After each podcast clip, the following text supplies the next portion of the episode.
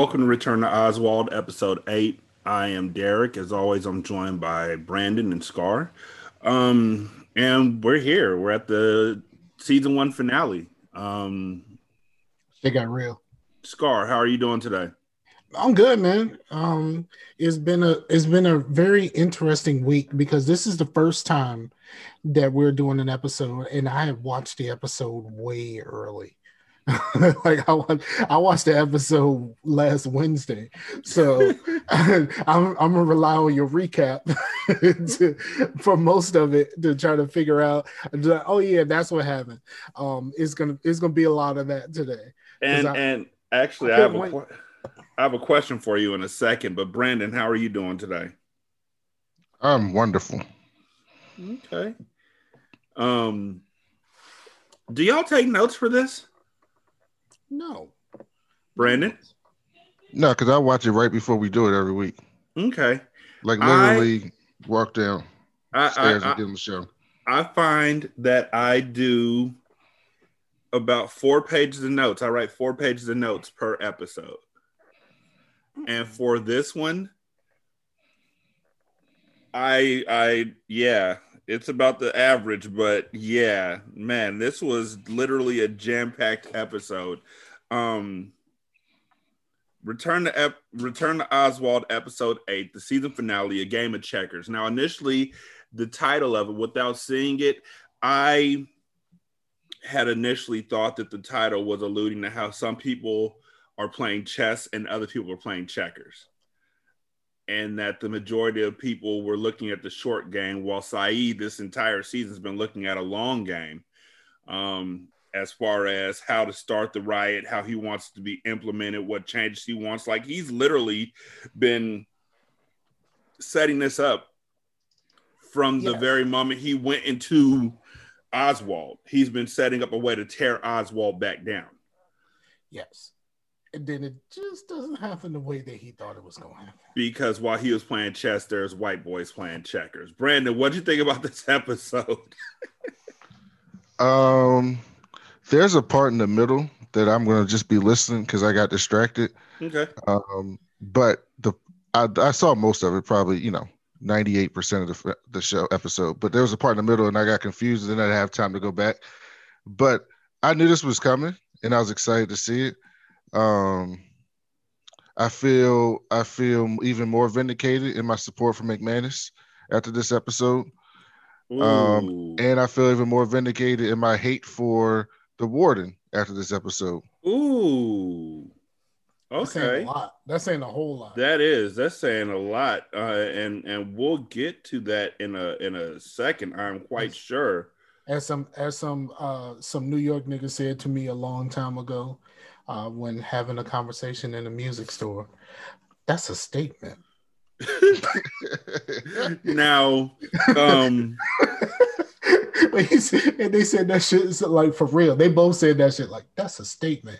I went to go buy the um, I went to go buy the uh, one of the Fat Joe albums or something. No, I went to buy the Big Pun album, and this this is after Pun had passed, and they asked me about um, am I looking forward to the next Fat Joe project? And I was like, Joe without pun? Uh, I don't know. And they were like, that's a statement. so, you know, uh, th- this this episode had a lot of statements. And the first statement is well, before we do that, let me go ahead and uh, tell y'all what the synopsis of this episode is. I've learned that um, while IMDb does have synopses, they don't have the synopsis that I'm looking for. Um, my synopsis of this episode is quite simply the best laid plans of Said go Ori when two white dudes can't handle um, a disagreement over a checkers game peacefully. Also, Schillinger wants to get out of jail, and, and Beecher's like, fuck you, bro. I loved every bit of that. Like, it's like, like Schillinger has a reason to Like it, all of a sudden at the beginning, he has a reason for wanting to be good. Like all, all of us after all of the bullshit that he's done, he's just like, I got to get the fuck out of here because I got to save my kids. And it's like, nah, son, I'm gonna I'm bring you right back here. You don't get to you don't get to heal that quick. I, I love the fact that um first of all, the very first thing that jumps off is they got Schillinger now out in Gen Pop and they put him in a cell with a brother. And I know he was just like, I gotta get back to Oz. Right. I gotta get back to Oz because he wasn't getting no respect out in Gen Pop. The COs were talking to him greasy. He's in there with a brother, and it's just like, okay, this ain't gonna work for me at all. So he goes and he talks with um, McManus, and also he uh, talks with.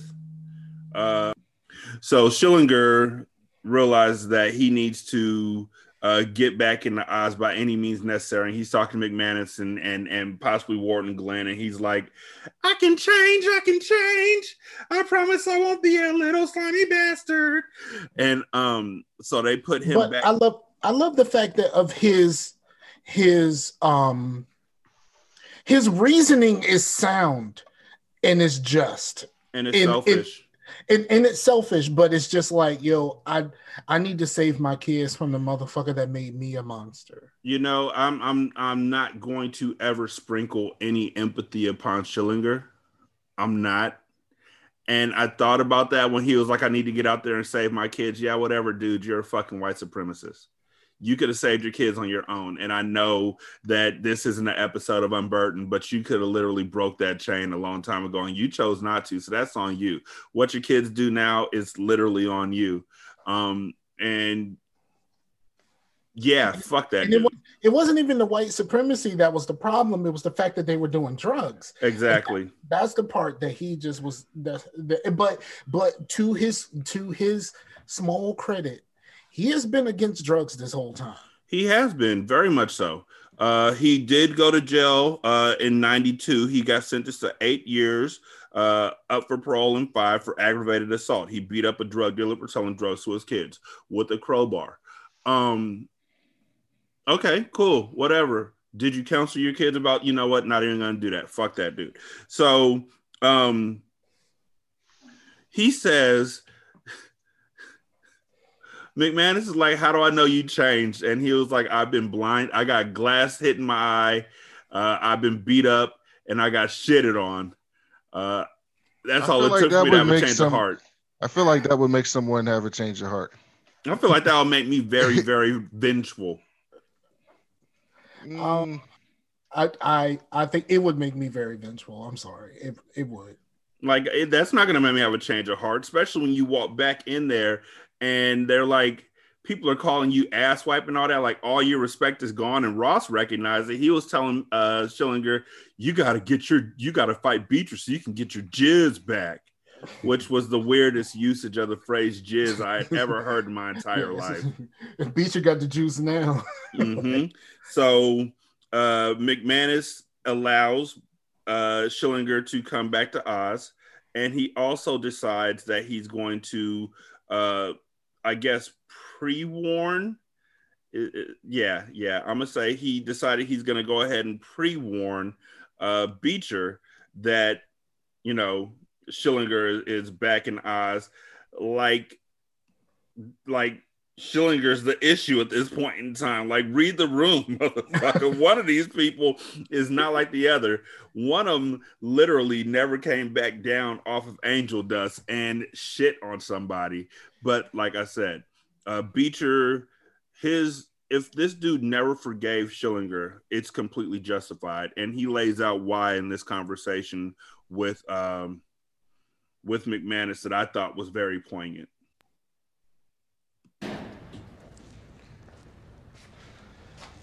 Put these on. Get up.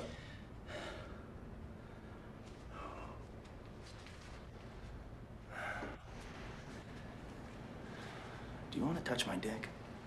Get dressed. I shit all over, man. I know. It's not normal. No. Get dressed.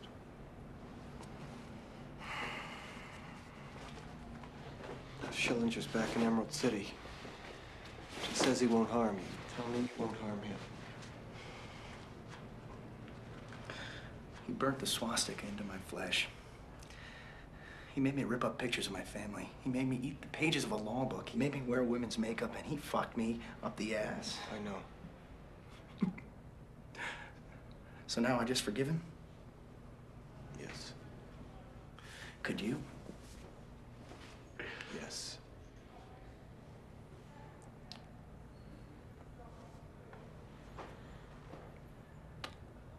All right. I forgive.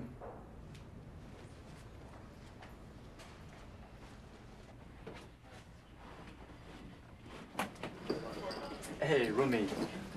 Before we get into this next part, because I am going to let this next part play, uh, Beecher has now been moved into a pod with O'Reilly. Um, and O'Reilly is still, you know, trying to, he's a rat. He's still trying to get in, or snake. He's still trying to get in chummy with everybody before the riot pops off.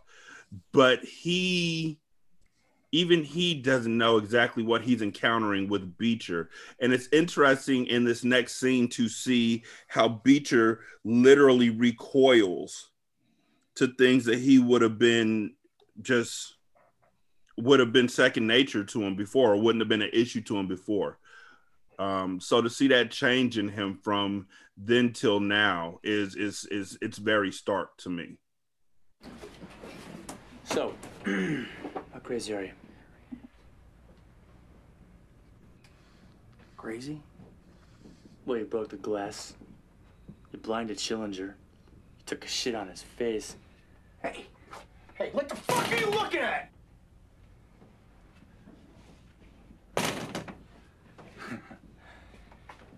See, this is what I'm talking about. The old Beecher would have hid just now. Yeah, well, I left the old Beecher in the hole. I hear you. Hey, don't get so close to me, okay? Okay.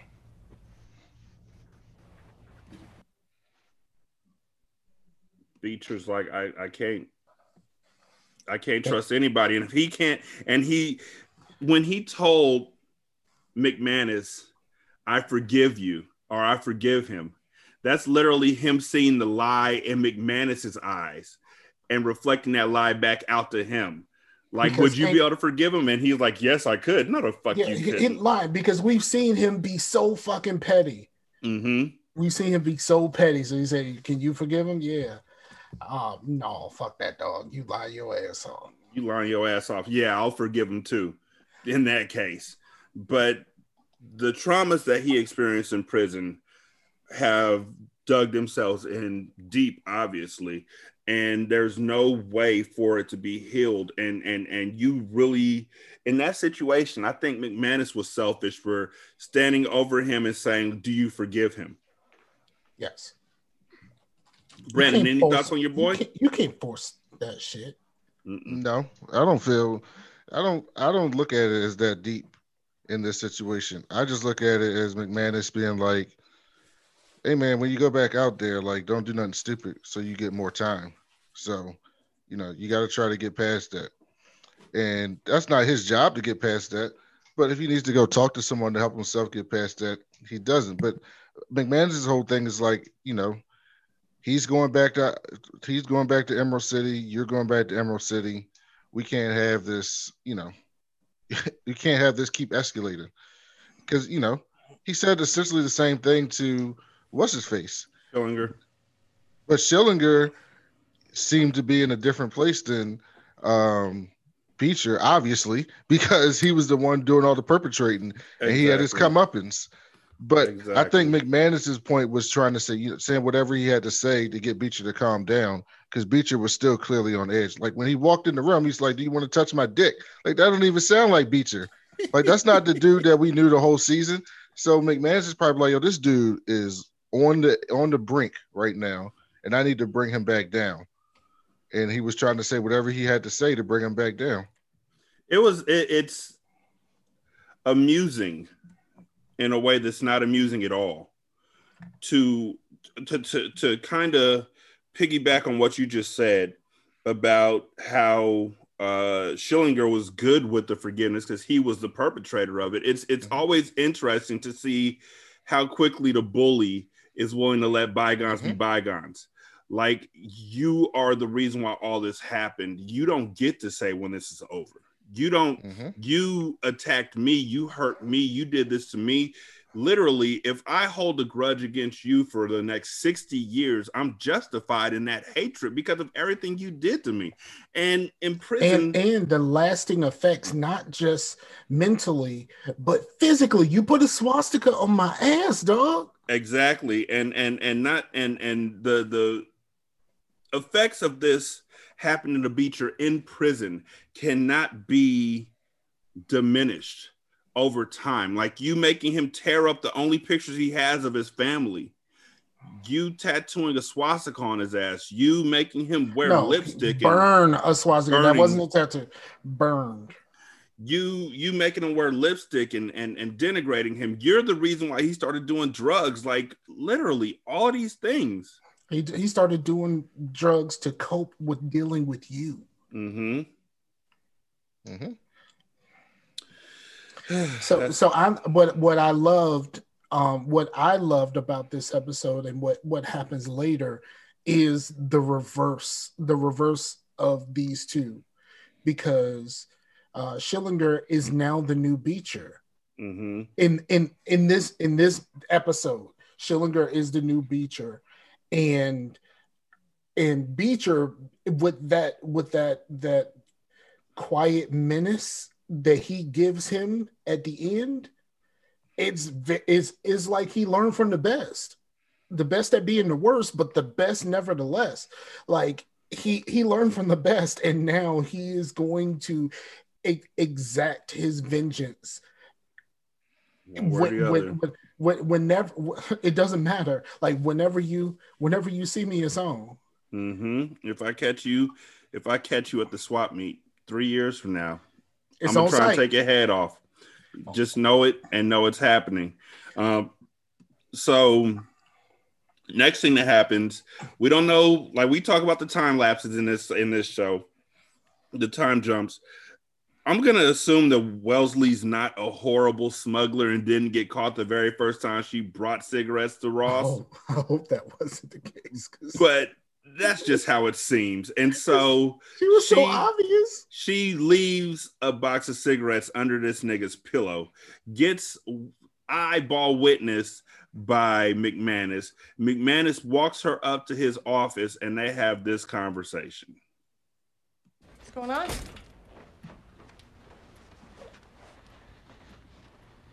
There's a rumor that you're bringing contraband into Emerald City. What? It's bullshit, right?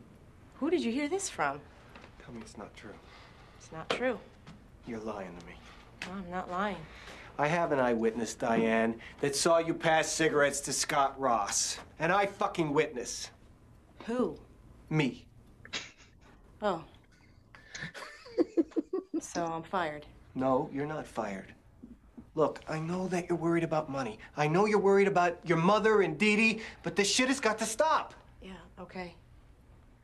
Okay, I'll put an end to it. Today. Okay. I appreciate the second chance, Tim. So just left it there. Yep. Conversation. Your files. Yeah? I know that Ross and your ex were in the same biker gang. Yeah. You should have told me. Yeah. Have you slept with Ross? What? Wha- what is this? You're trying to hurt me for breaking up with you? You're trying to prove to me you've got a dick? Fucked up. Oh, you know what? I don't need this. I quit. Oh, fuck! I'm sorry. I'm sorry. Are you so toxic You're sorry. Fucked up. Yes. I I don't know what's going on with me. I, forgive me, please. forgive you. Okay, okay, I forgive you. I forgive you. You forgave me. We're even. Say you'll stay. I got nowhere else to go. This is the tale of two stories. I'm not a parent, but he came in with some grade A parenting to start. That is- that is mm-hmm. excellent parenting skills right there. When you know your child did something but you know you you got a feeling they're gonna lie to you about it, and so you set them up with the perfect story to see if they're gonna tell you the truth or not tell you the truth. Because I fell for that before when I was a kid, and I know that's not how you're supposed to do it now as an adult. And he set her up good with that shit, and he, you know, then he was like, "Listen, don't do that shit. Like we'll try to make it work." Perfect, ten out of ten. The first half of that conversation, ten out of ten. You did it perfectly. You should have walked out the door And then left. went and then just turned pure fuckboy. Yes, and then Mhm. he became the herb that he always has been with these women.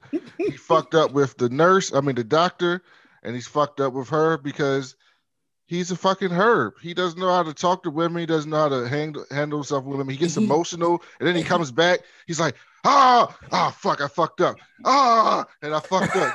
he don't know how to. He don't know how to handle his emotions. He goes from up and down with women, just up and down, up and down. So um, it was that is what basically what happened was it was that um the the first episode of Martin. Uh, please tell me y'all see Martin, but like when he when when when he gets mad at Gina, and then when she gets and then he gets mad, he was like, "Get the Stefan," and then when she goes to actually leave, leave he's like, "Gina, Gina, Gina, Gina." Um, like he he basically did the Gina, Gina, Gina, Gina thing, um, where he just completely like he was he wanted to be on hard rock. Did you fuck him? Like you know what I mean? Like calm down, dog. It's not that serious. And then the moment the moment she's like, "Fuck this," I'm out. He just he just turns into mush. It's just like, you know, I mean, he he did everything with say I'm nothing without you. Like he did everything mm-hmm. else. like, come on, man, you you're really fucking this up right now. Like you should, like, if he would have kept the beginning of that and left the rest alone, he would have been fine. If He you know what, perfectly on all in all fronts as a worker and in the relationship front.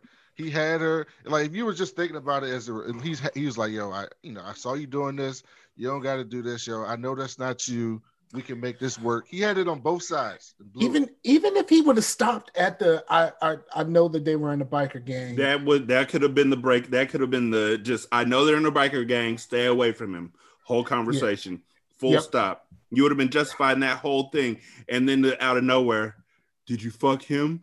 Because I just want to know if you fucked us both, which is two different levels of just what the fuck. Like, do you mean you fucked? Like, I want to know if you fucked us, like me and your you Wellesley, both by you having sex with an inmate, or did you fuck me and Scott Ross? And I want to know what's going on behind that. So there's a dual sided way to look at that conversation. Either way it goes, it's really intrusive and it's not his job to find out. That would be uh, internal affairs job to find out if she had this relationship. But it's some man shit. It's what it's what men do with women. They want to know. That, mhm. he did some he did some fuckboy man shit. That like that shit's not uncommon. That's men do that shit all men do that shit with women they weren't fucking. with women they don't know who you fucking. Did you fuck him? I don't want to put no parts for that if you did that. And then after she's like, you know what, I fucking I'm out of here. He's like, I'm sorry, I'm sorry, I'm sorry. Like, like you would be with the younger sibling. You can hit me back. You can hit me back. I'm sorry, I'm sorry, I'm sorry, I'm sorry, I'm sorry. Don't tell mom. Please don't tell the warden. Please don't tell the warden. So then she's like, okay, you forgave me. I'll forgive you. This nigga, I don't know if y'all noticed this. I'm gonna go ahead and just replay this one part. Um, because she's like, okay, you forgave me, I'll forgive you. And he reverts right the fuck back. Say you'll stay. So that just Okay, okay, I forgive you. I forgive you. You forgave me. We're even. Say you'll stay. the look on his face is just like he's loking up. Say you'll stay. he does have that. He, he does have that. What set you from look on his face. it's like he can't get out of his own way. He can't leave well enough alone, and he does not. The only woman that I think he might respect in this entire show thus far might be Sister Peter Marie, and that's because he's not trying to fuck her, which literally runs into that same ideal that women have, which And is true the- about men. the- and that's that- the one he should be trying to get. She the dopest old bird in that place. But the fact is that there's a belief, and it's it's it's it's substantiated that men only respect the women that are either elderly or that they're not trying to fuck, or that they are trying to fuck rather. Yeah, I might have got that mixed up. Anyway, it goes, he's a fuck boy, and this was completely indefensible. So I'm glad that Brandon was like, yeah, he was fucked up for this because yes, he's an absolute herb. Why wouldn't I say that? I keep telling you throughout this entire series, I, I, me, Brandon, am capable of seeing more than one thing at once. I am capable of seeing somebody do something good and say it's good, and somebody do something bad and say it's bad. I don't got to defend him on a blank slate. I don't defend anybody on a blank slate. But if you do something good, I'm gonna give you credit. The first half was good. The bad half was some typical fuckboy shit. It's- yeah, the first half. I'm, no, I would no, the- no, no. this- What I want to say is no. Hold on, wait, Rashani, hold on. When when when shit pops off, I want you to keep that same energy for the warden. I am.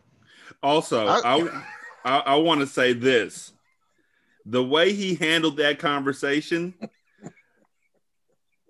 Falcons, New England Patriots. That's what that was. that whole conversation, like nigga, you were right there at the end. You were at the end zone. Just you had a huge lead in the first half. You're doing great. Everybody thinks it's over, and then you just choked that whole game up. McManus. So Wellesley is shook as she should be. And she goes and she tells Ross that I can't do this anymore. It's too much stress for me. He's like, fuck you. I pretty much own you. If you try and fuck me again, I'll fucking destroy you. I'll tell the warden. I there's nowhere for you to run now. That's pretty much the whole conversation. Yeah, because he's just like, yo, I'm gonna be in here forever. So like, they can't possibly give me more time. So like, I'm, you can join me. Uh, and then you won't your daughter won't have a, a mom and it'll be horrible what you want to do. Keep bringing me the cigarettes. I own you. Don't ever try and fuck me over again. What you gonna do, brother? so a new co comes in because they're still hiring new cos because they suspended the old ones. This one's a piece of shit bully. You could tell from the gate that if he had gone on any further he would have ended up beating somebody up too. Um, they need to screen these people better uh, he runs over to Kenny Wangler and he's like, "What are you doing?" And he Kenny's like, "I'm not doing anything." And he tells Kenny, "Well, do something, do nothing somewhere else." Like, what the fuck? I've always Yeah. hated that. Nah, you can tell this dude when when he first came in, he is that dude that got picked on in high school. And Mhm. the, and like this, he got a little bit of size on him, and now he he wants to be that bully back to other people. Mhm. This is his power moment.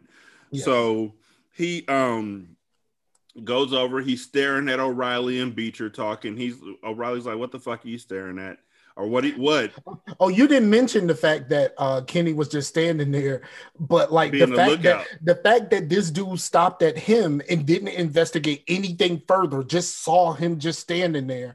And he like he completely missed the fact that Kenny was being a lookout for people doing drugs right behind him. hmm He's just trying to. He sees somebody smaller than him, like you, like like like we said. He's a bully. He sees somebody smaller than him. He's immediately going to go over there and try and exact his power over somebody who's smaller than him, and also looks like he's in with the gang bangers. So uh, the next thing is Said is like, "Yo, so uh, Amir." I think I think that's the, the his right hand man's name. I gotta I gotta find that out and get it down pat going forward. Uh, but he tells him, "Look, so here's how the ride's going to start. You're gonna bump into a CO, and the CO is going to swing on you. Let them hit you. Once they hit you, we're on." and so, uh, while that's happening, Rebadow is in his cell, looking hella forlorn. And uh, McManus is like, "What's wrong?" And Rebadow's like, "I think God lied to me. I don't think I've heard from God this entire time." Uh, I think it's just my powers of reasoning. They also say that Rebadow was in jail for murder in the first degree. He stabbed his uh, co-worker in the neck with a His- fucking pin. His name is Z- Zahir Arif.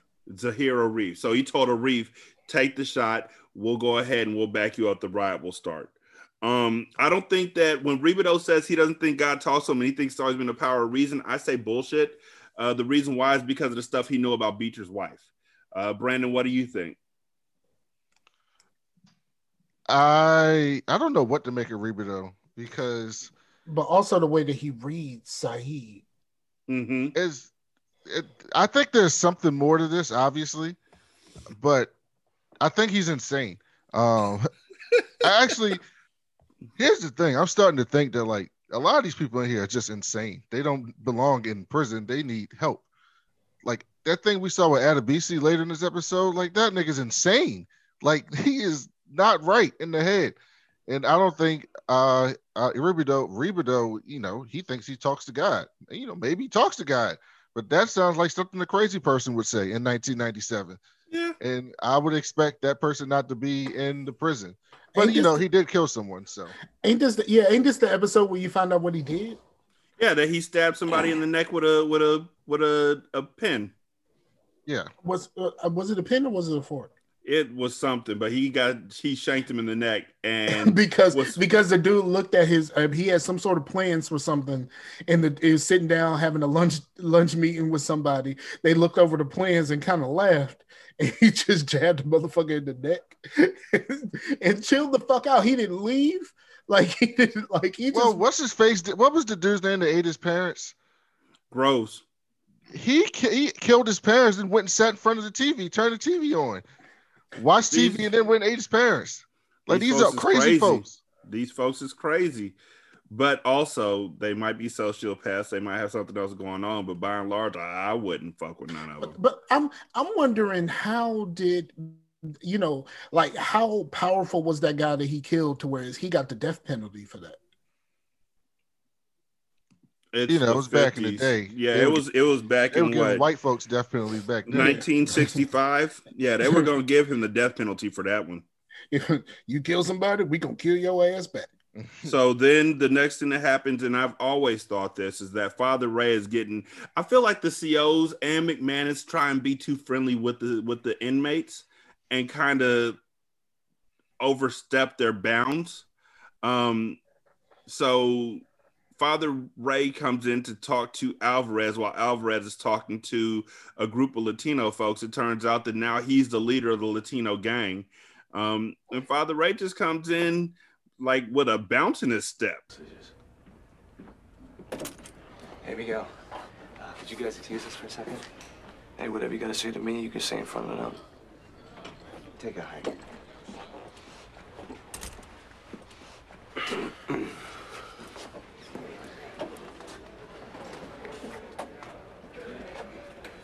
Now he told them to take a hike. Like, come on now, who you think, man? Fuck you. What the fuck is that?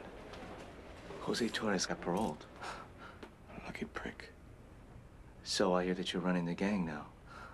Ain't listening to gossip is sin. Miguel? Hey, father. The only reason why I didn't beat the shit out of you just now is because you've been there for me. Don't push your luck. Okay? Real talk. Like you, you, you doing a lot right now. With I don't know where you thought. Like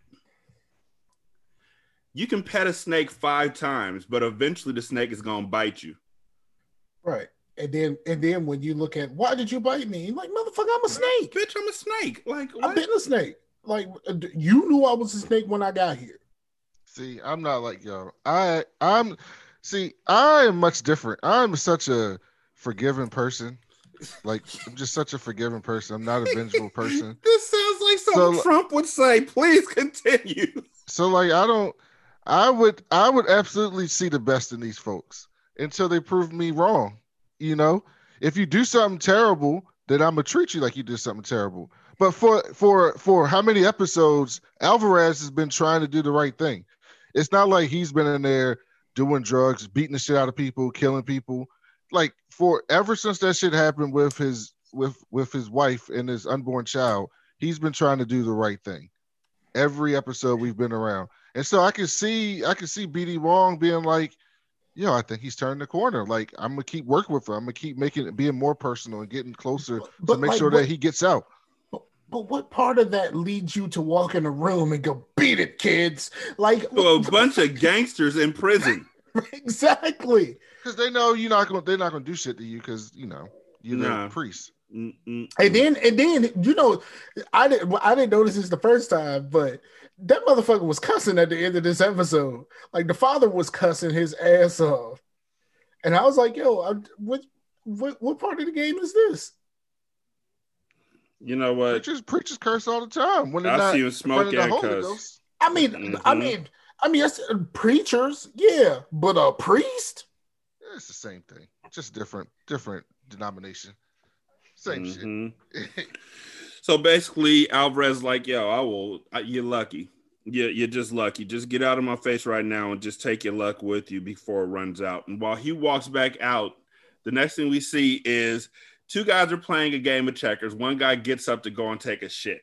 This is the part I missed because I looked. I something. I, somebody called me or something happened. And I forgot to hit pause, and I looked up, and it's a whole riot going on, and I So, did not know what sparked it. So this. I'm glad you said that because I'm about to tell y'all a tale. Two white guys start fighting over a literal game of checkers. One got up to take a shit, and the other one come while the while he's taking a shit, the other one is still sitting at the table. When the one who took a shit came back, he said, "You moved my pieces," and the first guy says, "No, I didn't." And the guy's like, "You moved my pieces every time I get up to take a shit. Like, how many shits are you taking, fam? Like, seriously." But he's like, "I didn't move your pieces." He he be eating that cheese. Hmm, yeah. He was like, I didn't move your pieces. So the first, the the second white guy who was taking a shit takes a dive at the first white guy and jumps over the table like Ray Charles and tackles him to the ground. They're fighting. While they're fighting, a random white guy punches the new CO, the bully, in the face. And another random white guy literally while the CO is running down from the CO's area to help out, you just see an arm come out from underneath the stairs. That shit was almost like a cartoon. and I couldn't help it. I laughed my ass off because he just grabbed his leg and you just see him tumble down. That shit should have came. That should have came with a thunk sound effect. Like boing boing crash so um o'reilly is standing with a metal laundry basket he just came out of the uh out of the laundry room along with ross and they're standing right next to the door i guess to where the over the observation tower is for Oz for the Emerald City. And so Wellesley has called CL Armstrong for backup. Why she called him in particular, I don't know, but he comes out to help. yeah, because like shit's popping off. Oh yeah, but why she called for you- him when there's two people upstairs? That's what I'm saying. Exactly. But like she called, she look, she calls, one dude answers the phone, and she doesn't say, both of y'all get y'all asses here. She like send Fred. Like send Fred. We need Fred. No, She bitch. I must, mean, know the, she must know the other one not about it. Nah, I think that she knows he's a drunk. Like that was one who was drinking after the uh after the the the execution of Groves, but still, it, you call for everybody in the midst of a situation like this. You want to quell it quickly. So Armstrong comes down the stairs to help out. He opens up the door. The door opens out towards O'Reilly, so he doesn't see O'Reilly and Ross standing behind the door. He comes out the door. O'Reilly takes a metal laundry basket and literally domes this white boy in the head, just takes him out. And then they start stomping him. So now he's down. Um, Ross and O'Reilly then go up the stairs to the rest of the observation tower and they start beating up the CEO. O'Reilly starts beating up the CEO in the observation tower with a plastic chair, just mollywopping them. Um, let me see. Beecher is downstairs pushing people around like it's a mosh pit. Rebadow looks scared as shit and hides behind a mattress. Uh, Said and the rest of the Muslims are still in Said's pod, just watching this shit happen, planning for a riot that's already happening. Father Ray gets snatched up by the Latino gang that he was just talking recklessly to. Um, and then he calls to Miguel for help. And Miguel's like, bitch. And just looks at him while he's getting beat up. Fuck you, fool. Inmates at this point have surrounded Wellesley in the CO area. All this stuff is happening all at the same time. So at this point in time, uh, the inmates had surrounded Wellesley in the um, in the CO area, It's looking rather grim. And then out of nowhere, I hold on, I got to get some music for this. Out of nowhere, fucking out of nowhere, Said and his boys come out of nowhere. Fight for what's right. Fight for your life. That's my shit. I love this song. When it comes crashing down and it hurts inside. Over or Said and all the Muslims come crashing out the pod all at the same time, and the inmates were surrounding Wellesley literally jump over the railing of the CL area to avoid fighting. They wants no parts of the Muslims, bruh. Then no, Muslims came storming out like Hulk Hogan in '88, fam.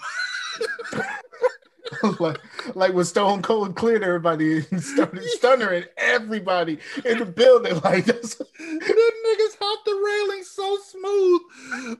Um, oh, gotta go. Said is standing back watching with pleasure. Adebisi is broken into McManus's area with the homeboys, and you got to remember the gangbangers are pretty much the only group who wasn't planning for this, seriously planning for this. So their only idea is Operation Chaos. They're throwing death through windows and shit. Um, Dobbins gets shanked by a random guy. Uh, he's laying there bleeding. like Dobbins had the worst time in prison. For real, like what? Like why him? Like what? like he didn't even like he wasn't even bothering nobody. He just happened to be wrong place at the wrong time. Like he got his shit smashed for no fucking reason of his own. So now he just wants to watch TV and be left alone, and somebody stabs him up and breaks the TV. No, let me tell you the the most the the most important part of this that I that I noticed. Schillinger going straight Beecher for this, this during this. He went straight Beecher. He was hiding. He was looking and he was looking shook. He Mhm. damn near like if he would have had a teddy bear, he would have hugged that bitch and, And his and sat and sat in the corner like I yo he he went straight Beecher. It's like all of a sudden it just kind of it, it just like everything everything that was in him was just gone. Well, like you said, he wants to see his kids, and I guess he's like, I got to do whatever I can.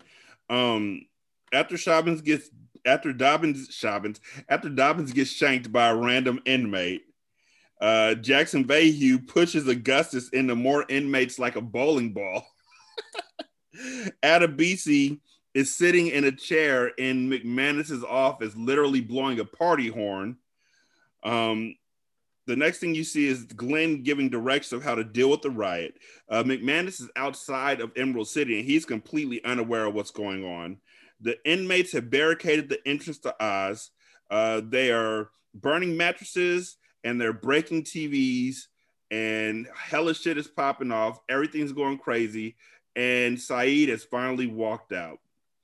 And this nigga, you know what? I shouldn't call him a nigga because I, I I respect. No, this nigga. You know what?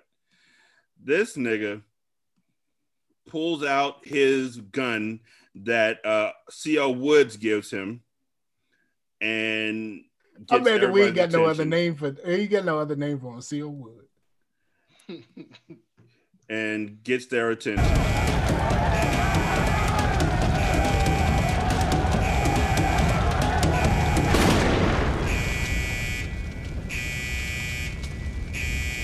Why does he have a child?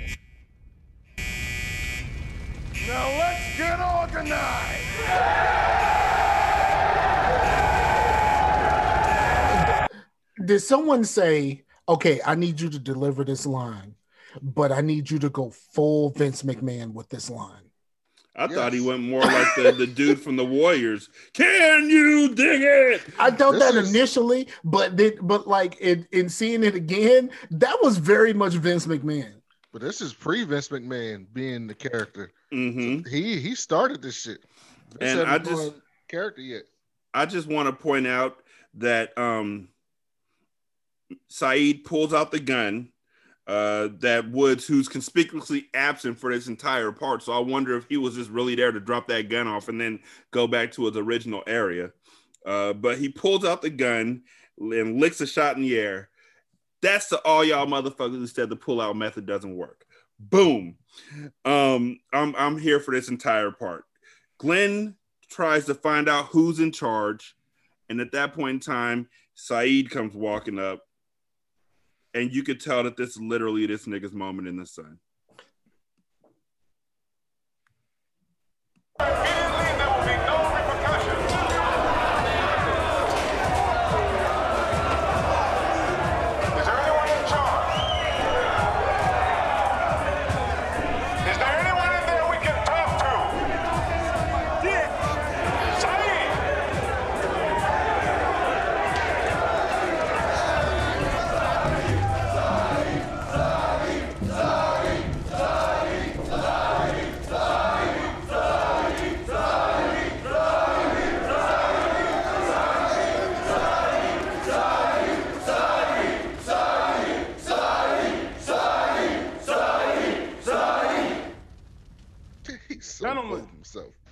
This about, Said? If you have to ask, Glynn, we got a long day ahead of us. So fucking arrogant. He is. He's been They put- should have they should have plugged his ass right then and there. I'm sorry. If you want if you want like it's obvious who was in charge at that point. And then you know what? If if they would if they would have shot Said right then and there, all of the rest of this shit would have fell apart.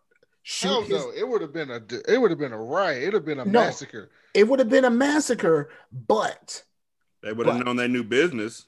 they They would meant they would business. they would have known you meant business and the you know without the head the rest of this stuff falls apart because they spend the rest of this time trying to keep this shit together. Mhm. and and like you know gotta run gotta run this shit by all of the leaders but like none of the leaders were on the same accord. Like saeed was the man with the plan.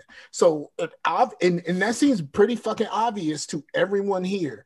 You know and they cheering his name like he's like he did everything but say are you not entertained? Like he did everything. Yeah, Um, but that's the point. See, here's what happens in situations like this where you have a bunch of unorganized, unpredictable, uh, loose cannons. You need someone to keep them in line.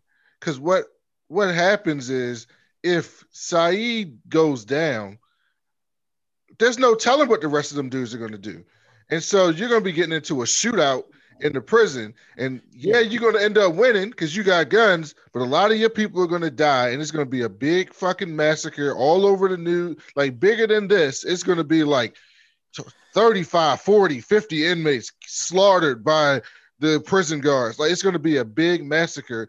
But when you have someone like Said in charge, you can be like, okay, you know, at least we know what he's about. He's not about to let them just go nuts and just start murdering folks. Like he's trying to accomplish something. Let's at least hear him out. Because at least we can buy some time to figure out how to end this shit with the least fatalities as possible. And that's what they did. That's what happened. yeah I mean, the, the, the only the only part of that plan that could have fell apart is like you shoot Said, and then all- all of the hostages are severely at risk at that point. I get it. They're all murdered. I get it. But I mean, you know, being on the outside looking in, if you were to plug Said, all of this shit would have fell apart. the way I look at it, Said is like Cyrus the Virus in uh, Con Air. And all the other inmates are like Johnny 27 or Johnny 23, whatever that dude's name was, who was like, I raped a million, uh, for every woman I've, I've raped, I've, I've etched something on my chest. And they just wanted to hurt the COs. They didn't have a plan. Said had the plan and he had the gun. So that's why his plan was working. But I love watching Said put his kufi back on. Like, you know, that that was a moment of victory for him above all else. Um, so far, we are looking at COs who are injured, um, and then Dobbins is injured. And for some reason, after everything that he's done to Dobbins, he is now Jackson Vahue is being tasked. Oh, wait, before we get to that, Said goes into a room with Adebisi, Ross, Alvarez, and O'Reilly. And he's like, yo, we need to get a list of demands to send out to um to to Warden Glynn. Said says, I recommend starting a council so then we could talk about this. Ross is like, I recommend you give one of us the gun. It's like, no. nah, fam. No, that's not gonna happen. So instead of him giving up the gun, he puts Ross in charge of food distribution. Adebisi's in charge of miscellaneous actions, anything else that happens. Alvarez is in charge of the hostages, and O'Reilly's the spokesman to Glynn. Um, I just want to point out at this point in time that that means that the KKK is in charge of food. The gangsters are in charge of nothing. Like they really are just wherever their mind takes them to. But I got a real question here. Yes. What we find out later, um, what food did they have access to? Because um, like not too long into this, like there there's a problem with food. So like, what food did they have access to To from the beginning? in the first place? Right. No clue. No clue whatsoever. I, I, I honestly don't know what power he was giving to Ross other than to say, I'm just trying to keep y'all away from this fucking gun. Return to Oswald will be back after this brief break. Hey y'all, this is Derek. We want to thank y'all so, so much for taking time out to listen to this show. What we'd like for you to do right now, wherever you're at, is screenshot your phone, iPad, or whatever you're listening to the show on, and send it to us on Twitter at Return to Oswald. We'll retweet it to everybody and show that you're a part of the family. Also, if you'll be so kind as to leave a five star review wherever you're listening to this podcast at, and subscribe and follow, we'll greatly appreciate it. Thank you so much, and back to the show. So, after everything that Jackson Vahue has done to Eugene Dobbins, like literally everything that's happened in prison to Eugene Dobbins, with the exception of eating ground up glass, is Jackson Vahue's fault. I will say one thing though. In uh I don't know, I don't know what I would just say good um acting moment. When he broke that cello, he made that face like, what the fuck am I doing? Like he did like there was a there was a moment right after he broke it that he actually like was like, yo, I'm wilding right now. So like it so this isn't like an, an immediate shift, but like after he broke that, you can see on his face, and, and, like at the time it happened, you saw his face where he's just like, "What the fuck is wrong with me?" Yeah, but we're still. This is still the same conversation in a different way that we were talking about with Schillinger and Beecher. Like you can have a moment of clarity as a bully and realize I'm doing some fuck shit. Doesn't mean you didn't do all this fuck shit. Sure. Like everything that happens to Beecher is, or everything that happens to Dobbins is literally Vahue's fault. True. So uh, after all this stuff happens, after all the shit that he did to Dobbins throughout Dobbins' time in the facility, Dobbins is lying on the floor, uh, bleeding out after getting shanked because he's sitting next to the TV instead of being in the gym. The nigga could have been in the in, in the cafeteria practicing his cello had um, Vahue not broke his shit. I'm just saying, they both would have been okay, but this happens.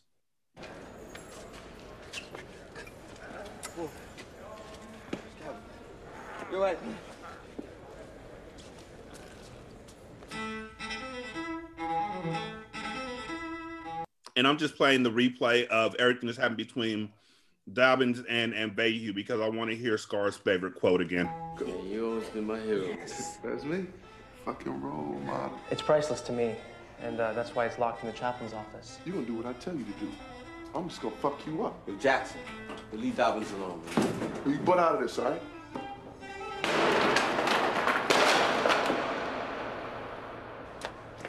Hey, this is all I could find.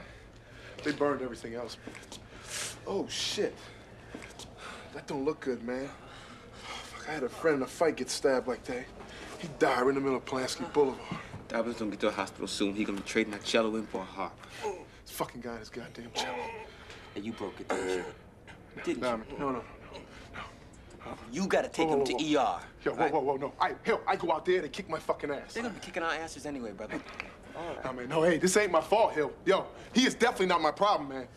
I did not start all this shit, Hill. What difference does it make, huh? Look, you think because of who you are, you can pick and choose when to take responsibility. You can't. Sometimes you got to step up. Right? Look at him. Look at him. Dobbins, that cello, that's all he had, man. It's like me in that chair. It's, it's who he was. It's like you in basketball. Come, come on, man. Right. Good job, boy. Good. Come on. Just hold on. All right, all right. All right, look, all right, fuck it, fuck it. Yo, yo, fuck it. I've been hit before. All right, come on, come on. Just grab him, man. Come on, come on, Dobbs. Open the gate! Come on. Come on, yo! I gotta get Dobbs to the hospital. Fuck Dobbins. Yo, let us out! You let him out, man. Yeah, yeah, yeah, yeah, yeah. Fuck. What's up, bro? That's Dobbs is dying, man. Let's, let's dump him before he starts getting moldy. All right? Okay. What about Said and Alvarez? If you vote yes, that's the majority. We don't need them at all. This is what I'm saying. The three of us hang together, Said's our bitch. Okay. So, first of all, as you heard, um, Augustus pretty much shames Jackson into helping out Dobbins. And Vahue knows, Jackson knows once he goes through those gates, as the first inmate going through those gates, he gonna catch the worst. And Augustus like, nigga, this is all your fault, basically. Second thing that I noticed is that Augustus has gotten kind of a. I mean, I know he sees that Dobbins is hurting and all that, but it's kind of he's gotten quite a fascination. I think he's just addicted to the idea of people because he's kind of attached to Dobbins. Like, please don't die. I, I think, yeah, I think he's uh, addicted to exceptional people in his Mhm. eyes, people who are exceptional, and that's the reason why he switched from the basketball player he admired to a musician he admires. And you know, they ain't really a whole lot of people to admire in that place. Mm-hmm. Just like when, and so when he told McManus, "You're a star fucker," it turns out that Augustus is actually the star fucker. What were you gonna say, Brandon? No, I got nothing to say here. Okay. So then um O'Reilly, who's always thinking one step ahead, realized that he uh Adebisi and Ross have voting power over Said because there's three of them and there's only Said and Alvarez. So they decided they're gonna go ahead and let uh Dobbins get sent out for medical help. Nigga, they hit him before he puts Dobbins down. Like, Exactly. they hit him and he drops the dude who was dying. like you can clearly see this motherfucker's bleeding like crazy, and they hit him before he can actually like get this dude to safety, and he drops him. So like, uh, uh, do we even know what happens to him after the fact? I guess we don't right now. But uh, but yeah, they I like the their idea is to hit him first, and that's fucked, dude. And then on top of all that, what they do is Dobbins, who's been again stabbed in the torso multiple times, falls on his chest or falls on his uh on his torso, so he's laying there. and they pick him up by his arms and drag him with his torso being stretched Mm-hmm. because his legs are being dragged on the ground behind him. Mm-hmm.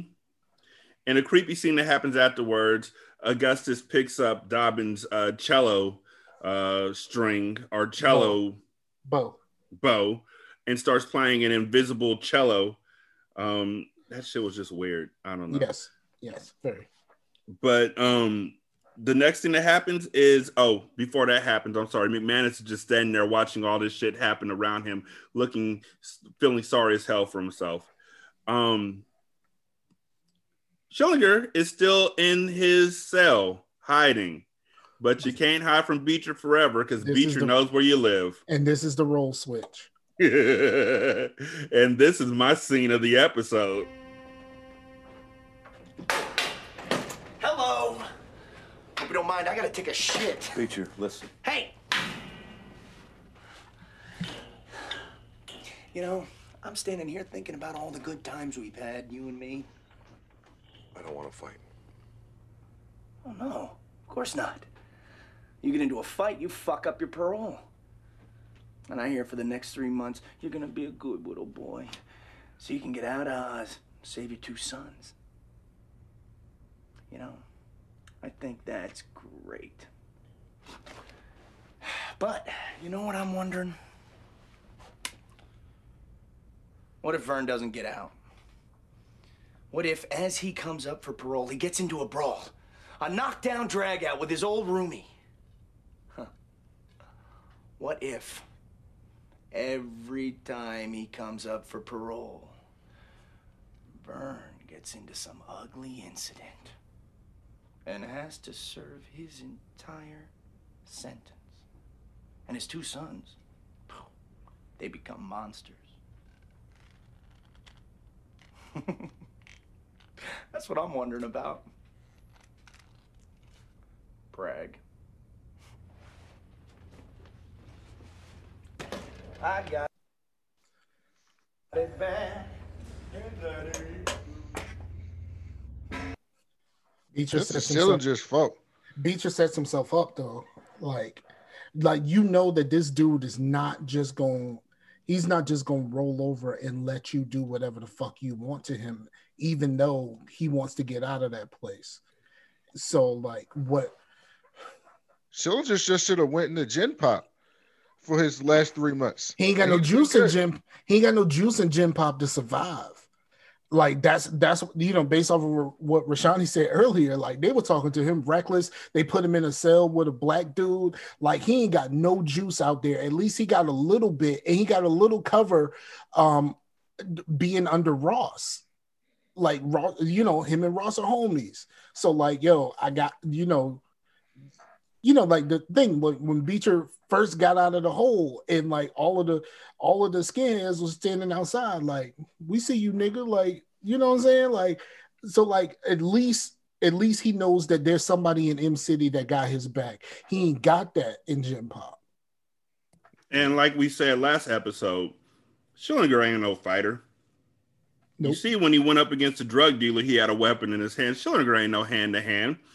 And in a fair one, he gonna lose, and Beecher don't have shit to shit to lose anymore. Mm-hmm. So he's fucked either way it goes. He should have stayed in Gen Pop, but he would have been fucked in Gen Pop because he would have said the wrong thing. And I'm sure that there's kites that can be sent that the the inmate that he was rooming with would have probably stabbed him up because he's with the ABB. So I mean, I'm just looking at this from a from a real standpoint that Beecher was literally in a can't or Schillinger was literally in a can't win situation. And I'm here for all of it because fuck that dude. So the next thing is Wellesley is talking with the COs in the area where they have all the COs as hostages. She's talking with them about how to escape. Um, when Alvarez opens up the, the door and brings CO Ross into the hostage area.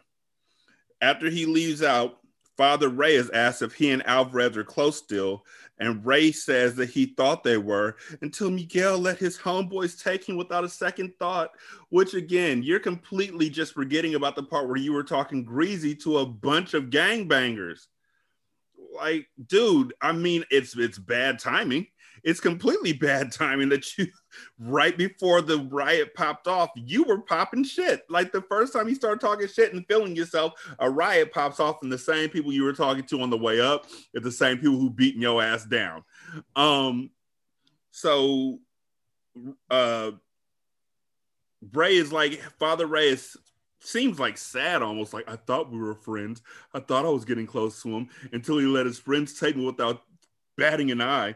And CO Ross spoke absolute facts when he said, Yeah, what the fuck do you think he's going to do? If Alvarez stood up for you, they would have killed him.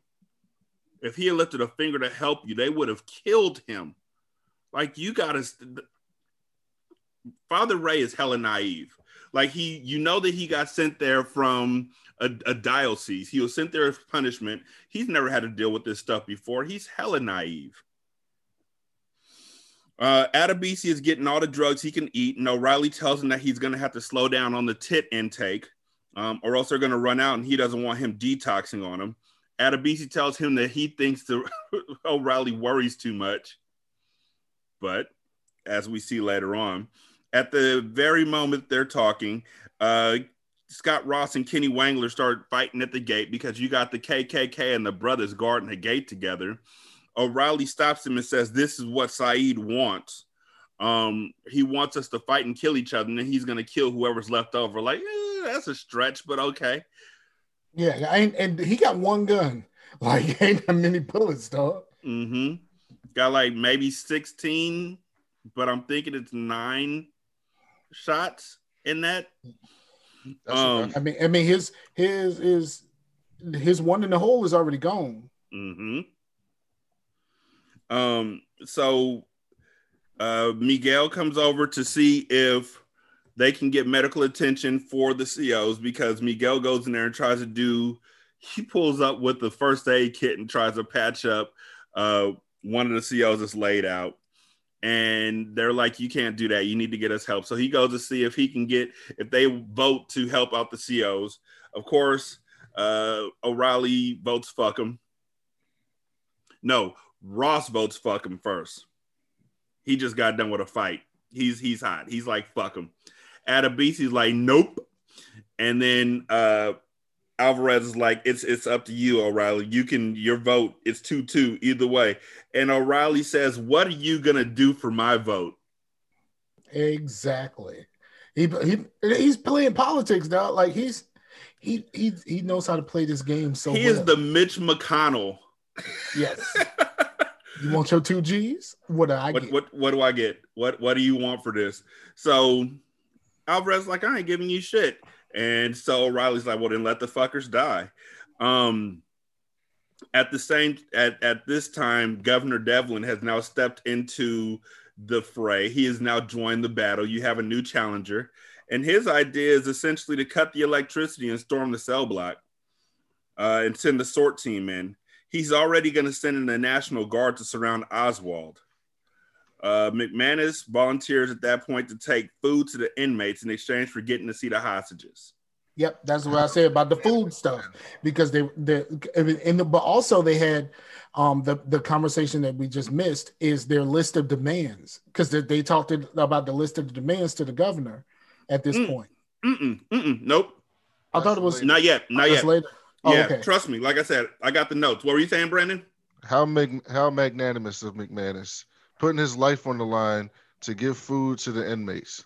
Nah, nah. How magnanimous of McManus to go in there to make sure Wellesley is okay. Exactly. Okay, so what? That's still magnanimous. He didn't have to do that. He putting his He life he's on the not line. worried about anybody else in there but Wellesley. It's okay. So what? If Nisha was in there, would you give a fuck about anybody else, or would you put your life on the line? Nisha- because- she's my wife. is his wife. She's my wife. Before Wellesley is you his were married. employee. No, Wellesley Wellesley, is is his his girl. No, they broke up. Remember, she said that's why we broke up. Are you getting revenge on me for us breaking up? She says that to him. Mm-mm. He's a magnanimous person. He didn't have to do that. He put his life on the line to go in there, to Yeah. give them people food, to check on the inmates, to talk to Said, to try to reason with Said. He didn't mm. have to do any of those things. That's No, he didn't. No, he didn't try to reason with Said until the the, the ghost of prisoners past showed up. That that's too many characters used to say he just wanted to go in there and make sure Wellesley was safe. And his whole idea was I need to get Wellesley out of here. So McManus goes in and he bargains for two COs to be released because they're like, we're not fucking letting Wellesley go. Scott Ross will not let Wellesley go for anything. Everybody else, like, yeah, I don't care. We'll let the two inmates go or the two COs go and Wellesley. And Scott Ross, like, nah, I need her here with me. So, in addition, while 'cause they're taking one the of the because one of the CEOs is really fucked up. We Hmm. didn't really mention that. One of them was really fucked up. The other one got fucked up because he wanted because he tried to he tried to run his mouth. Like you are not in the position to run your mouth, dog. Yeah. Yep. And there And was one they hand, then they handcuffed and locked up McManus' ass. but that's because in exchange he offers himself up for in, in exchange for these two who need help and they're still not going to let it happen until Said tells them straight up yo well mcmanus says if these two die it's on y'all. It'll be murder. You'll get the chair. And then Said's like yeah it's a good idea. Let's get them out of there. They all vote to let them out um, while they're exchanging the COs, O'Reilly gives the officers a letter to Warden Glynn which explains the exchange and also elicit demands. Their demands are they want to speak to the media uncensored. They want no reprisals or repercussions from the riot. They want the cigarette ban fit or lifted, and they want conjugal visits. That's it. Right. And it's like, Well, okay, hold on. First of all, that's not that much. I will say this. No repercussions for, you know, we don't know if people are going to die yet is a little much. I'd have been like, well, let's wait to see if anybody dies. Let me give you a story real quick. Let me give you a story real quick. When Kenny, my, my son Kenny, Kenny, Ken, Ken, and and my daughter Gogo were like eight and seven. They did something. They fucked up. And uh nope, they might have been 10 and 9 because this was something that they would have thought of when they were eight and seven. But they had fucked up. They they they were getting in trouble. They were standing in front of the uh sounding board, which is me and Nisha, Nisha and I. And I say to them, All right, y'all know y'all did this. Whoop de whoop. We've already had the conversation. What do you think should happen to you? Kenny looks at me and says, Nothing.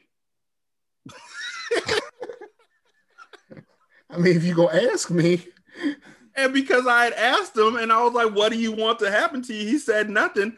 I had to let him go. Hey, they set the rules. I set the parameters. He gave me the answer. I had to respect that answer. Have a good day. you left the door open. He had to walk through it, but right? you The left it open. loophole was there. So I was so see, impressed. you by didn't his make it a negotiation. They made it a negotiation. I would have been like, all right, you know, you know, on the condition that no one dies, because you know, if like three people were dead, like I can't let, I can't let three people dead go. But this is where I got mad at Glynn Mm-hmm. because this motherfucker has no courage at all. None. against the governor who pays his salary. Go get another fucking job. Listen. Listen, man. I've quit a job before. Okay. He's as a, as a warden, he's making good money. He ain't broke. He is not broke at all. He has he can go get another job. All right. At some point, you got to have some integrity unless you support this shit. It's like the people that work for Trump, right? It's the people that work for Trump for four years, and then now they're like, oh my God, this I you know, it was really bad, but I just stayed because I no, you didn't. You stayed because in some way, shape, or form, you supported that shit.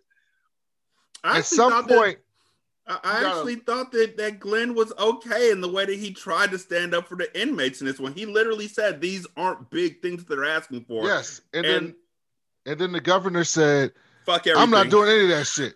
And the Glynn said, Well, you know, how do you want me to handle it? He didn't push back at all, not a single solitary pushback. But he never just- pushed back against the governor. That's In my any- point. But we got. That's why I it. hate him. We got to see that. He has no he has no courage. Where's the courage of your convictions? You got to stand for something. As much as y'all hated McManus, if that was McManus, you don't think he would have said something back? He A hundred percent, he would have said something back. But we've already stated that the reason why he would have said something back is because a that's not his boss and b white privilege. It- I mean, this is no. This, And he got no, no. and he I'm got a homeboy. let you. and he got No. a homeboy that's a senator that, that helped him out before. I am not gonna let you get away with white privilege on this one. This ain't about white privilege. This is about Glynn not wanting to fuck up the money. Period. That's it. Point blank. Period. He's like, I, what you know, whatever it takes, man. Like I'll do any immoral shit I have to do, as long as you don't fire me, sir. Because there's nothing I could possibly do in the world besides be a warden and work for you. I, That's it. I, I, I just want to keep being warden, sir. You want me to soft shoot? the dude said we're gonna have to do it the old-fashioned way, and Glynn's just like, "Mm, ooh, you're gonna have to burst in there and murder these people. So so what what exactly? I, I do have to ask this. I have to ask this question. You're in Warden Glynn's spot. Devlin is saying that he's not going to negotiate. He's not doing none of this shit. What's your comeback to him? when Devlin says we're gonna do this the old-fashioned way by storming the place like a massacre, I say, I'm like, sir, I'm like, dude, I want no parts of this. I'm writing my resignation letter to you right now. And he I'm still out. shoots up the place. It's not on me. It's not You on you anyway. have- it's not your It is on idea. you. It, it is on you when you allow it to happen. Because if they shoot the place and then he goes right back to being in charge the next day, that's on him. He's a part of that. He is a part of that. You don't get to separate yourself. No, from but this was the governor's decision. So, like, what? What? I mean, the governor is going to supersede anything that he wants to do. It's Either called way, a governor's I mean, order for a reason. It's not the And warden's yeah, office. And that's why you give your resignation and say, I don't want any parts of this. Because when the governor does that and you are still in charge, guess what? You are a part of that. If you work at a place, you can leave at any time and not be a part of that decision. so the at only thing that was in time. satisfactory to you would have been him quitting his job. At what? That you just said that. The only thing that would have plas- the only thing that would have placated you is if the warden had said, you know what, you're gonna go ahead and shoot all these motherfuckers anyway. I'm gonna quit. Yes, because I'm not going to be part of this. Because what they're going to shoot the people, and then you're going to be like, well, you know, back to being warden next week, guys. Let's let's get back to work. Nothing happened here. No, you are complicit in that. You are just like the people with Trump. Them people with Trump didn't tell Trump do all those things. They didn't tell some of the people didn't tell all those people to brush the Capitol, but they did that shit. They're complicit. You put your foot down, say, I'm out of here. Like soon as something gets too far, there's like I said this in the previous episode. There is a line. This governor has passed the line many times, many, many times. Mm-hmm. Glynn has no control over him, clearly. Usually there's some pushback, right? Usually the governor's like, you know, you're the warden, you're the expert. You know, you know, I'm still gonna make the final decision, but let me consider what you're going to say. I'm going to take that into consideration and then make a decision. This dude is not listening to you at all in the slightest. He has no respect for you at all. He has no respect for your authority. He does not respect any of your expertise or your knowledge. You are a figurehead to him. You are a black figurehead to say that I put a black man in charge, but I'm going to run all the shit. And anything that goes bad is going to be your fault. And anything that happens good, I'll take credit for in the public. And if you keep letting that happen, it's because you want that to happen. You give your resignation and you walk away. That's what you do in that situation. Well, I mean, there it, it's clear that the governor's a racist. Yeah. Um, or that he has no respect for the inmates at all because of the way he says, I don't negotiate with animals. Like it is very clear at that point in time. But I don't know. I don't know. We can argue that till the cows come home, which we probably would because you know that's what that's what we do. We we discuss these things. Um, the next thing that happens is that it goes back to so Devlin rejects all of their demands. He says he doesn't negotiate with animals. Instead, he's going to take the cell block back by force. At this point in time, uh, Eddie Ross wants McManus to know exactly what he thinks about him. This is all your fucking fault, McManus. Shut up, Eddie. No. God damn it. If I'm gonna die, at least I want the bastard who got me whacked to know it. How can you blame Tim? How? Because all this Emerald City bullshit. Because Tim thought he could help these cocksuckers. I've seen you in action, pal. I've seen you fumble the fucking ball every single play. I just hope if we do die, I get to watch you go first. While he's saying that, rich. That is fucking rich of you. You are one of the main reasons why this place is fucked up. The COs and the cops are allowing people to sneak into rooms and kill each other, setting up dudes to fight each other to the death in the gym, passing drugs into people. Y'all are the reason that his stuff isn't working, not him. They are the reason. The COs are the reason. They're the biggest objection to progress in Oz. No, they're the biggest gang in Oz. Yeah, they are the biggest, gang in the Oz. city. Uh-huh. Talk about it's your fault. He even said it. You tried to make these people better people. Yeah, yeah. How could you want to do that? I mean, if we're gonna blame McManus for something, though, if we are going to point blame at him for anything, he has been lax in his duties because he is so just like with Wellesley. He could have fired Wellesley and been completely justified in it twice, Yeah, twice now, but because they were fucking, and because he fucked up the second time around. So there are certain times where he's derelict in his duties and in his decision making, which might lead to issues. There are times where he should have done something and he didn't because he felt a little bit too strongly about the inmates. There are times that he choked a 16 year old kid out because he felt too strongly about what he was trying to get through. But that's not why they're in the situation. That's bullshit. That, he said you tried to help these people, and that's why we're in the situation. That's he's mad that McManus wants to make a better prison, and he But- thinks you shouldn't said have a better prison. But you said it yourself. A lot of these people probably shouldn't be in prison. They should be getting some other some other sort of help mentally. Like Yes. the prison isn't enough. But so that's like, what 2021 hindsight. They weren't doing that in 1997. Of so course. in 1997 times, this is about as progressive as you can get for a prison. Today, yeah, in 2021, yeah, it's different. But in 1997, the stuff that McManus is saying, the COs in real, if this was real, the COs would act the exact same way towards a real life McManus as they do in this show.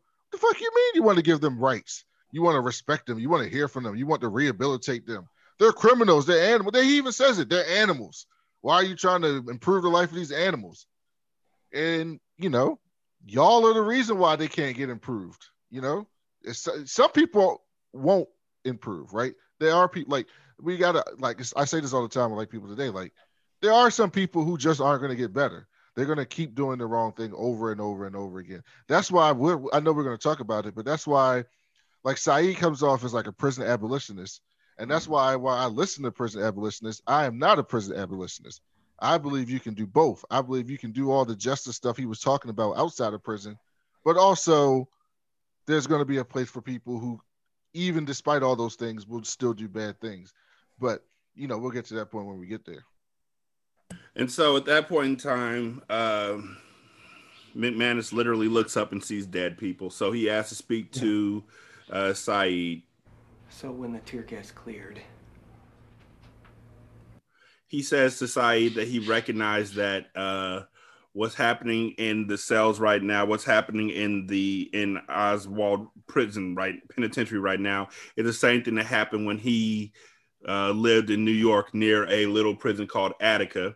And so he's talking with Said and he's really just trying to uh, let him know that the governor is going to go Attica on them all. I think he's hoping that Said is going to say, okay, what do you need me to do to help stop this? But fuck you, McManus. 31 inmates and nine hostages were dead. Attica. Three of my friends' fathers were shot. Instead of going to a birthday party, I went with my family to a uh, memorial service. So that's what this is all about. Emerald City is your birthday party. Look, I built Em City because I want to make a better world for you, for all of you. Right now, we're on the edge of oblivion. We're on the brink of disaster. Now, before we all join hands and jump, I want another chance. Not mine again. Yes, it is! No, it's not! Because even the best prison wouldn't be good enough. I'm gonna try one more time with you, McManus. No, I am not saying that the men in ours are innocent. I am saying they are not here because of the crimes that they committed, but because of the color of their skin, their lack of education, the fact that they are poor. You see, this riot is not about getting smoking back, conjugal rights. It's not even about life in prison. It's about society taking responsibility. It's about the whole hoary judicial system. And we don't need more prisons, bigger prisons, better prisons. We need better justice. Now, what can you do about that?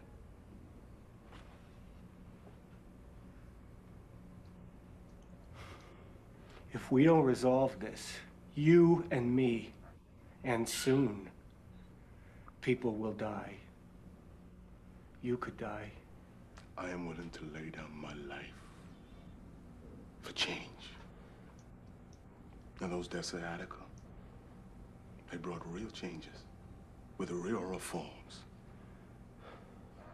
But everybody's forgotten the lessons of your little hometown. Time to wake this country up again. Said, we gotta talk. You want to save this place, right?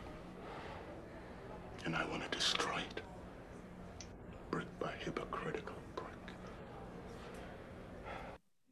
This is where I turned on Said. Really? Right here. Yes. This is where I turned on Said. So I do a lot of um these health surveys and they put things side by side. Would you rather walk a mile or stop eating sugar? Would you rather uh, work out or walk a mile? Things like that. And you select one and the other one goes away. And then it just keeps stacking them it- over and over again. Does it all include walking a mile? No, no, but eventually it shows you what's the most important to you. So this is Brandon's two top stars, two top heroes in this show going side by side. And Brandon is voting for McManus. I am not shocked at all. Go ahead. Here's the reason why. Nothing Saeed said was wrong. I agree with everything he said.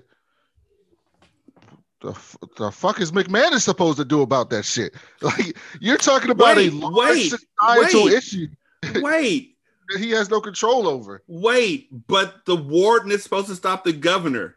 No, I never said the warden's supposed to stop the governor. I you said, said, the, warden is supposed to quit because there's nothing he can Yes. I said the warden should walk out and not be a part of that. You have a choice to be a part of something or not. If I say, yo, Rashani, on our show, guess what I'm going to do? I'm going to be super homophobic. You can either quit the show or you can stay on the show. And if you quit the show, I can continue to be homophobic, but you made the decision that you're going to leave the show and not have it be a part of you, right? Oh, you left that. You made that decision not to be a part of that. So this is my part with Said. He's 100% correct with everything he said. McManus has nothing to do with any of that. I mean, I was a white man, part of, you know, he's part of he's part of it, but he can't fix any of that. He can't fix any of that issue. What He's so what Said being the senator. what Said yeah, he's already done that. Obviously, what McManus is trying to do is like, listen, this is the one thing I can do. Like, I, I he's basically saying, yeah, yeah, you're right, but it's not going to end up what you're doing. And then here's the other part. Said says, I'm willing to lay my life on the line for this. Great. Who put you? Who made you the person to make the decision that you're going to lay all these other people's lives on the line? McManus said 31 people died and six hostages. Said is basically saying, if 31 people die here, fine, it's worth it to me. It may be worth it to you, but is it worth it to them? Right? You got us people. He has gotten so full of himself where he's just like, I'm going to make this real life change with this. But if you actually take a step back and look at it, he's having a prison riot in a subsection of a of one prison. It ain't mm-hmm. going to change the world. It would no matter what happens. It's not going to change the world. I get what he's saying. He's not wrong. I'm never. I'm not disagreeing with him. I'm saying in this situation, he McManus is basically like, listen, I get what you're trying to do, but what's going to happen at the end of this day is not going to be good for any of us. And I'll get. I'll give you a quick analogy and I'll let y'all go. It's like it's like when the right wing people in the world like stock up on guns, right? And they're like, I'm gonna load up on guns, so in case the government does this, I can we can protect ourselves and overthrow the government.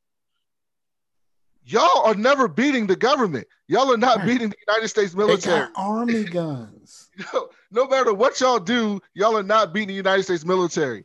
They can kill y'all with drones. I don't care how many AR-15s y'all have, and y'all march down the line. 15, they got shit on the tank, dog. Yes, if they want to take you out, they will take you out. What McManus is saying is, yes, you are you are right. What I'm trying to say to you is, this dude is about this governor, racist piece of shit who doesn't give a single flying fuck about y'all, who thinks y'all are the scum of the earth, is about to bring the military in here to mow y'all down to pieces. And then he's going to go to the news and say it was a riot. They were about to kill hostages, and we had to do what we had to do. And everything that you stand for will be for naught let's try to do something so that what you stand for stands for something. That's what I, I think I think it's a little bit of Said. Um, it's two things really. It's his um he he definitely has a God complex. Um it, it- that seems very evident through even his planning of how this was supposed to go. Um, and that the that power that comes with being the only motherfucker in here with a gun. And I think that is starting to get to him a little bit to whereas and like the the speech that he gave was fucking phenomenal. And I'm like, where, where were you when we needed a spokesperson for Black Lives Matter? But um but we but but like that I think the power is really gone to his head. And like I get it. If the the being able to freely speak to the press was probably was what would have would have been the only thing that he could have got out of this that would have actually helped his cause. But it's fairly obvious the governor ain't gonna give you that. So what what do we do now? And I think that's what what McManus's whole thing. Like, what do we do now? Like this this is not gonna go your way. We've already know we already know this isn't gonna go your way. He was in that room when he heard the governor say, fuck them niggas. Um, so like I, I for on this scene, I'm with you. On this one scene, I'm with you. Thank you. So I don't really give a fuck about McManus no matter what. He can walk off a cliff and fall on a stone that goes straight through his pee hole and rips his urethra in half. Um, so the next thing that happens is that O'Reilly comes in and says, Yo, Said, we got a problem. And the problem is, and again, I don't know what the time elapsed is, the amount of time that's passed this has been, but Adebisi is fucking fiending for some tits. Uh, somehow they went through And every drug. He went from he went from zero to one hundred so fast, uh, Right. according to the timeline of the episode. Because it was just like earlier in the episode, it was like, man, slow down, because like when you run out, shit's gonna be fucked up. And then Mhm. he went he went clear, like straight into like tearing up the fucking place looking for drugs. So he starts detoxing, and so he sends the brothers out to start raiding other people's uh pods looking for drugs, and so it turns into like almost another riot because now the brothers are breaking into the other inmate stuff and trying to find tits. Uh, Adebisi starts choking out, like he literally picks up Kenny Wangler and starts swinging him around like a rag doll as he's choking him out. Said points the gun at uh, Adebisi. Adebisi's like, I need tits. Give me tits. They also show that Adebisi uh, is in jail for life without parole for murder in the first. You know, he was convicted on May 2nd, 1993. He killed an undercover uh, police officer He chased that man with a sword. with a machete. with a machete, With a and then and then the guy was like, "I'm a cop. I'm a cop." He was like, "Better." Execution time. he was like, That's an insane person. That Yes. is an insane person. Adebisi is the sweet tooth of this uh of Oz, basically in my hand. Like Yes. he's mayhem, no matter what. Uh, so then all of the brothers, after they kind of calm down, I guess the Muslims tie them up and put them on the second tier, uh, and then the lights go out. Uh, Said says, "Time to do the plan." Uh, I I don't want to believe that this was really Said's idea, but Saeed said it's time to the plan, and they start bringing all the hostages out to line them up on the front line, like in front of everybody else. We're doing Operation Get Behind the Darkies, and, and so uh, at the same time, they're gonna have the hostages stand in the very front so they get shot first. Also, Adebisi asks Beecher to please untie him, and Beecher responds, "You shouldn't have stolen my fucking watch." Like so, like that ain't even the only watch he stole. Right when, when he stole Said's watch. Well, he didn't steal Said's watch. He just took it right off his arm in front of him. which is great to me. And then as soon as he, uh, as soon as they get the in the hostages lined up with tape over their mouth so they can't scream out, tear gas gets thrown in. A forklift takes out the bars in the barricade. Fake gunshot sounds are, are happening everywhere, and the sort team storms in. Uh, at shit least one that shit dude. look- That shit look like Call of Duty, bro. Yeah, at least one dude got his top taken off, his dome lifted off, his he got shot in the head, and that's how the season ends with the sword team shooting. Yeah, they didn't even use they they say fuck rubber bullets, bro. we coming Mm-hmm. in, we coming in with the real real. So that's season one. Um, I think this season overall, it was better than I remembered it to be. Exactly. Like I always thought the first season was slow when I thought about it before, but no, watching it back, like watching it like this, it built up very well. And I think every episode was really well done. The storylines worked into one another. They looked at different avenues of things without pushing it on you. Um, some of the stuff, the timeline was forced and it was sped up in ways they never explained. But by and large, I really enjoyed this first season. Scar, I'm what do you you. think? I'm with you there. I, I think I, I echo everything that you just said. Um, and and it, for me, it was weird because there were things that because uh, like you, I believe that season one was kind of slow to kind of set up everything, Mhm. and there were some things that happened that I was like, oh shit, I didn't remember this shit happening in season one. I was I was completely under the impression that that Keane's uh, execution was season was the end of season one. Got like that's how I re- that's how I remembered it. I thought that that that that was how this thing was going to end, and then what happened after that, and then like all, a lot of the stuff that happened with Beecher and him going crazy off the dust and all of that kind of stuff. I didn't remember that all of that happened in season one. I was pleasantly surprised and I was thoroughly entertained. And Brandon, what were your thoughts on the first season? Oh no, I liked it a lot. Um, I'm enjoying this show. I think some of the actors aren't good, and then some of the other actors are great. Like the acting is on a big pendulum on this show. Um, but the You but got the too many name parts. Too many name parts. There's too many parts to this machine, but it, they make it work, and that's impressive. yeah, I like that. I think the I think the timeline they need to nip better going forward because you don't really know how much time it, it seems like random how much time passes. It's Yeah, it's really like- weird. Like you're gonna be executed tomorrow. it's like it's, it's very weird with the timeline. But other than that, um, I'm really enjoying everything else with the show. Like I, I think they're telling a cohesive story.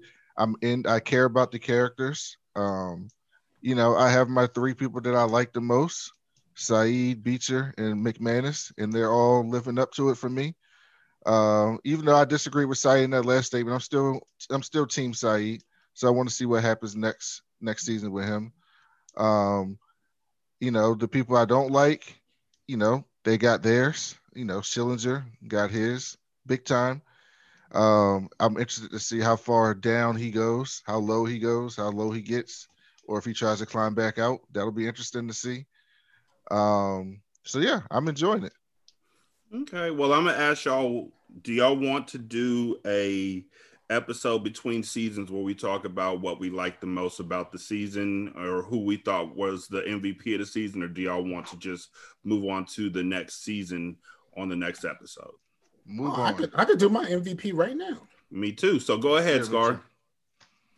I'm I'm Team Beecher all the way. I think Beecher is the star of the show.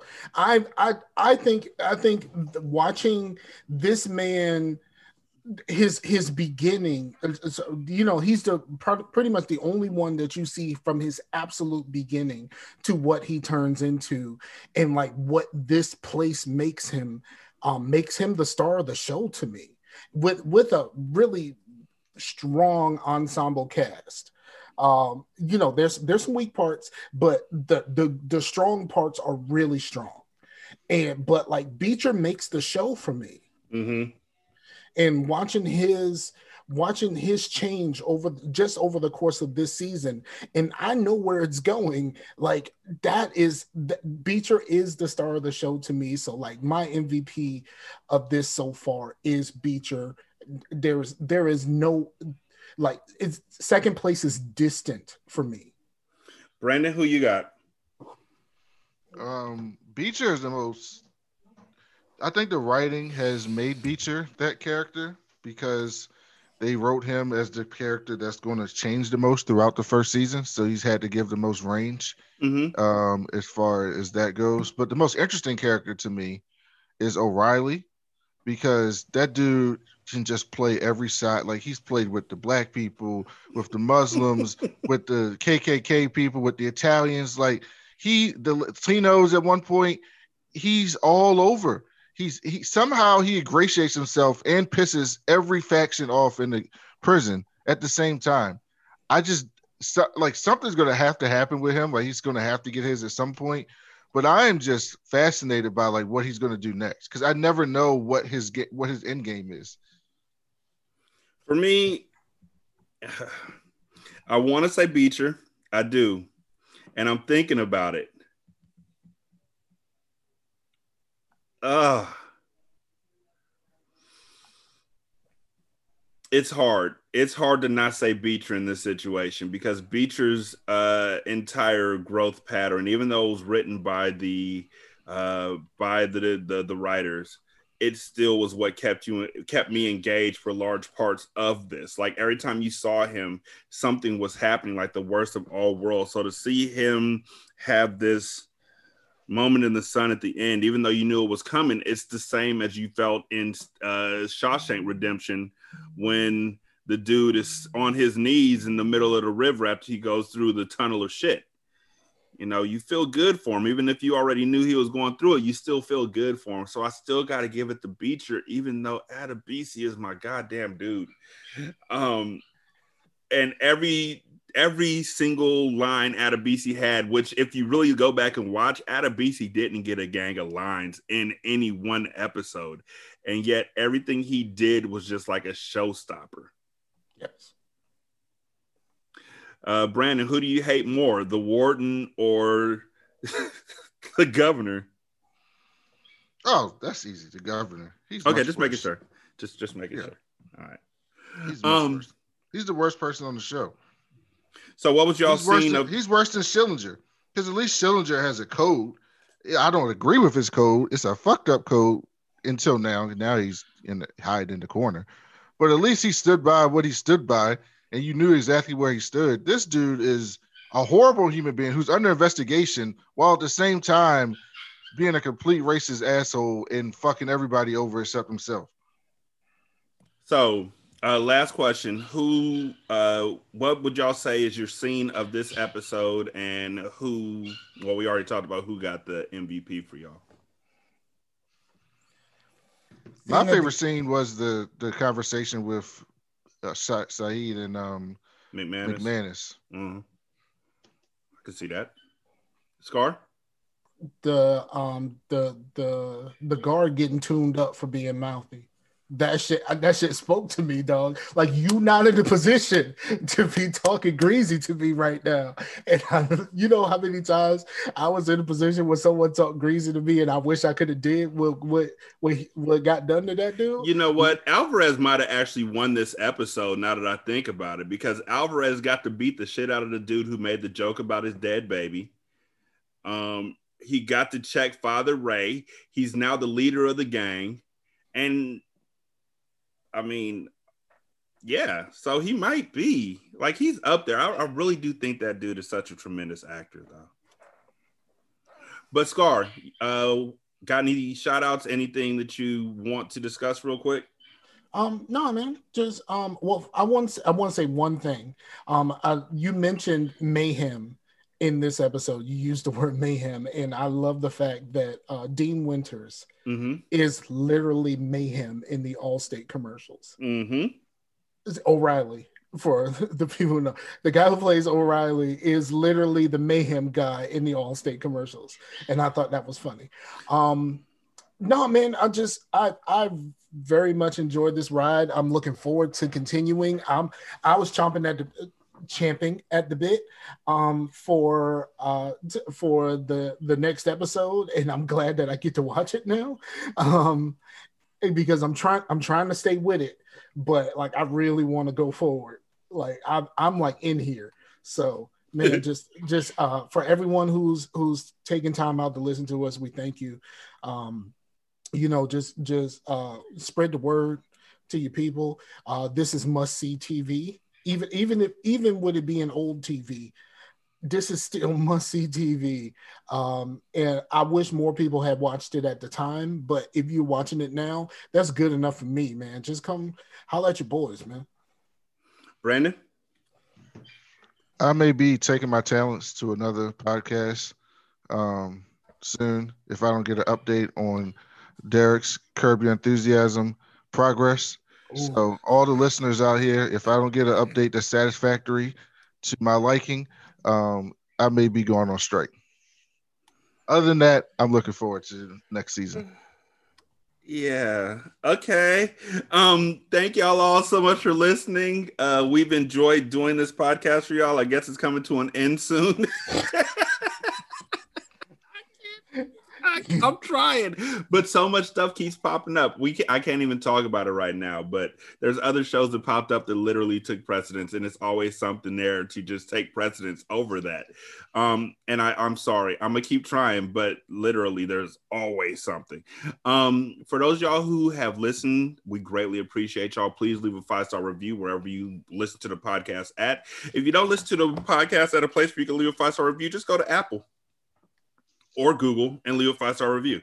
Um, also, thanks for the emails and all the uh, insights y'all are giving us. We greatly appreciate every bit of it.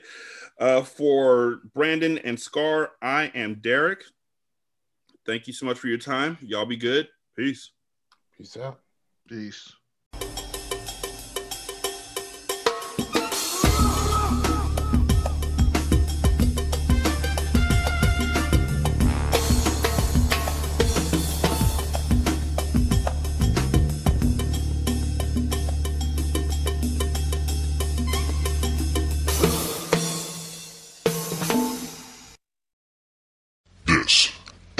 Simulcast. Don't know by now that you slip.